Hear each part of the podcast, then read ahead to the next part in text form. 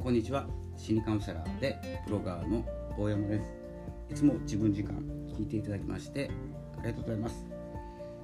えー、本日は5月10日水曜日です。いかがお過ごしでしょうか？こちら札幌です。天気はよろしいかと思います。ちょっとね午前中は何もせずゆっくり本を読んでいてですね。今読んでる本がですね西野博明さんキングコングの西野博明さんの「夢と金」という本をですね今読んでるんですけども前回前々回ぐらいにお話ししたこうデジタル書籍電子書籍ですね。それよりもやっぱりですねこの本を読む体制というかですねスタイル、え雰囲気はですねやっぱり私たち日本人は紙なんじゃないかと。まあ、これからね情報を得るためにデジタルでですねどんどん進んだ情報を瞬時に、えー、早めに取得していくとは思うんですけれどもこの瞬間何て言うんですかスマホとか iPad、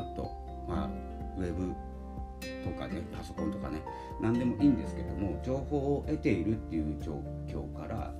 この本を読んでいるというスタイル。これがですね結構抜けていくと思うんですよね。学校でもですね iPad を使ったりデバイスいろんなものを使ったりね学ぶことは大事なんですよ、ま学ぶ姿勢とうんと何て言うんですかね紙の本を読んで入り込むっていうのはちょっと違うかなって感じてます。で大事なのが、まあ、自分に合った方法が一番大事なんですけどね。僕の話をさせていただくとこれからデジタルになっていく Kindle 書籍はね無料で読めたりねあのサブスクを組んでねいろいろ読めたりするんですけど何て言うんですか？まあ同じものを見ているっていういう状況。同じ画面同じ文字文字を読んでいるっていうこととこの一冊のね一冊の本を読んでいる手元に僕の一冊しかないんですよ。同じ本はいっぱいありますよ。で同じ本を読んでいるんですけども今読んでいる一冊っていうのは僕だけなんですね。その状況っていうのがこれからすごく大事だとになってくると思います。自分で使っているもの自分のもの。で所有物ですよね。で共有もできますしあの同じものを読んでいて言ってることはやっていることは同じかもしれないんですけどうんとななんていうのかな。このデジタルの社会ではできないことっていうのは目の前にあることだけだとですねネットに入っちゃうと結構何でもできて何でも共有できて素晴らしいことなんですけど共有できないのがあの今いる現在地自分の家だったりね仕事場だったりどこでもいいんですけどそこっていうのはやっぱり自分だけの空間でそこからしか生まれないものの方がに価値があるというふうに動いていくと思います。なので今ね AI とかが流行っていてもうそろそろ落ち着いてきたんですかね。まあどこで落ち着いたかというとですね、まあ、今日のお話なんですけども雑談です。まあ、今日もですねゴールデンウィーク明けてからですね1日2日経ちまして少し落ち着いたので休みをいただいております現在11時ですね午前11時そろそろね天気もいいので少し出かけようかなと思ってるんですけどその前にね取れる時に午後からね電話とか鳴ったりねいろいろしてくるので今日はですねスタンド FM とポッドキャスト両方、えー、同時に収録してるんですけどね同じ音源を使うんじゃなくてちょっとねめんどくさいので、えーと、iPad と iPhone で、えー、録音しています。そんな感じでですね、まあ、この本に対してはですねデジタルでどんなに何冊本を読んでも追いつかない体験をしていったらいいのかなということですね。特に根拠はございません。ですけれどもデジタルで学んでいるのと紙の本で学んでいる大きく差が出てくると思います。これ予想ですね。予想というかですね、えーと、そうなったらいいなぐらいこうやってですね自分の思いってくだらないかもしれないんですけどくだらないし参考にならないし誰に誰のためにもならないんですけどシェアするということも大事だと思ってます。なぜなら昨日かなあの、まあ、ちょっとまた AI の話に戻るんですけど AI って結構、まあ、チャット GPT とか、えーと、Bing 僕は Bing 使ってるんですけど、えーと、Bing でねいろいろ会話したりするんですけど結構物知りなんですね AI って、まあ、データが膨大ですから。で、まあ、同時にテレビもよく見るんですよ最近。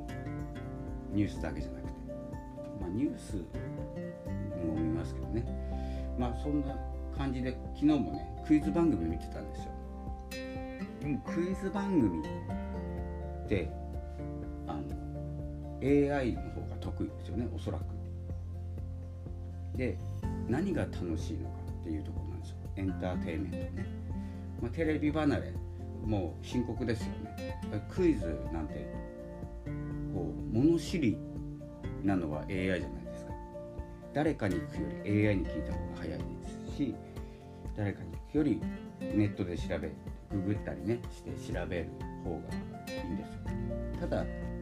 ん、その元になる知識っていうのは人間が持っているのでそれの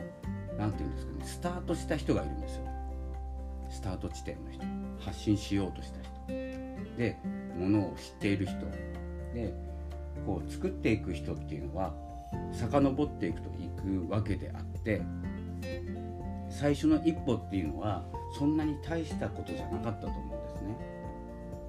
で今はですね結構完全体の情報を掴んでい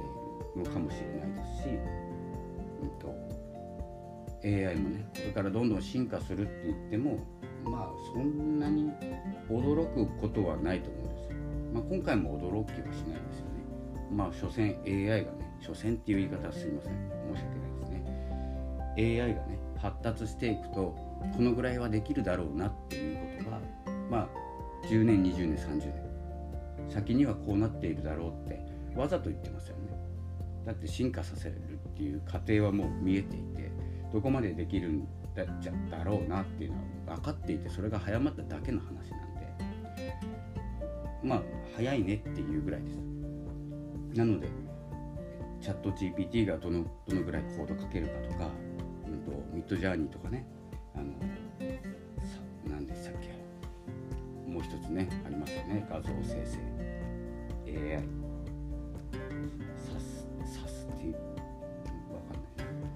1回使ったんですよね。で登録はしてあるんですけどなんかあのなんか画像がうまく作れなくて今止まってるんですけど今日ちょっとやろうかなと思っていて。まあそのね 画像生成 AI に関しても驚くほどではないですよね。まあ綺麗ではあるんです。驚くっていうことにちょっと鈍感になりすぎてるんじゃないかなと思っていて。まあいいんですけどね。鈍感になることはいいんですけど。このぐらいできたらいいなを超えてくると驚くんですよね。でも今の状態って綺麗な画像もう人間が描いたような画像ができるって結構予想できてたんですよ。ってことは驚かないんですよ。何に驚くかっていうと,、うんと予想外のことが起きる時に驚きが生まれるんですよ。そして発想する。そこから生まれる。想像する。あの想像想像は想像の方ですね。そういう意味でもですねあの分かっている路線でですねいくら活動しても分かりきった想像の中でしかこうスタートしてないわけですよ。ちょっと何が言いたいか分かんないかもしれないんですけど今はあの何かに乗っかってる状態。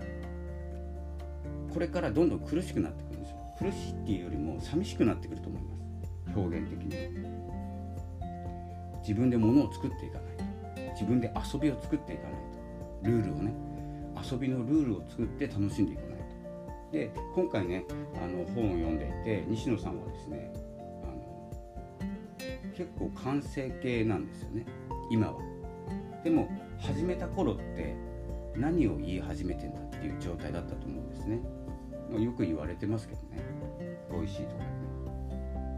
まあ、それと同じように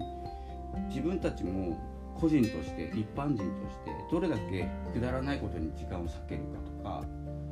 無駄だと分かっていることに時間を使えるかっていうことなんです。で僕もですねこう一般人として発信してますけれどももう6年も7年もね音声やっていてブログもそのぐらいかな。もうちょっと長いんですけどブログを書いたり Kindle で出版したりしてるんですけどあの最初なんですよね。まだ初心者なんですよ。で初心者ってまだまだ作れるスペースいっぱいあるんですよ。ルールを変えれる。で慣れてくるとルールから逃れられない。ですでほとんどの人が今ルールから逃れられなくて、えー、Twitter に座ってみたりいいんですよ全然。Twitter もいいんですけどもう動きなんかないじゃないですか Twitter に。おそらく。でよくもならないんですよ。よくする人がいないから。でそれは企業と一緒なんですよ。Facebook もそうですよね。Facebook がこれからどんどん進化して良くなる。っ未来はないんですよ。だから、えーと、マーク・ザッカーバーグは新しいことを始めます。よね Facebook を新しくするっていうよりは、えー、Facebook インスタグラムのアカウントで利用できる新しいサービスを作ってるわけですよね。なのでえっ、ー、と何て言うのかな。まあそれも想像できないサービスなんてもうないんですよね。おそらく。皆さんも。SNS とかネットとかやってて進んでいるとかあのいろんなことができるってことは分かっているの。でこんなこともできるのかっていうことってあんまりないんですよ。驚き。そこがルールのルール内でやっているっていうことになってしまいますのであのそんな中 Twitter を使っていても Facebook、Instagram、Pinterest とか、えー、LinkedIn とか LinkedIn 今すごい伸びているようなんですけれども、まあ、転職時代にね使いますので、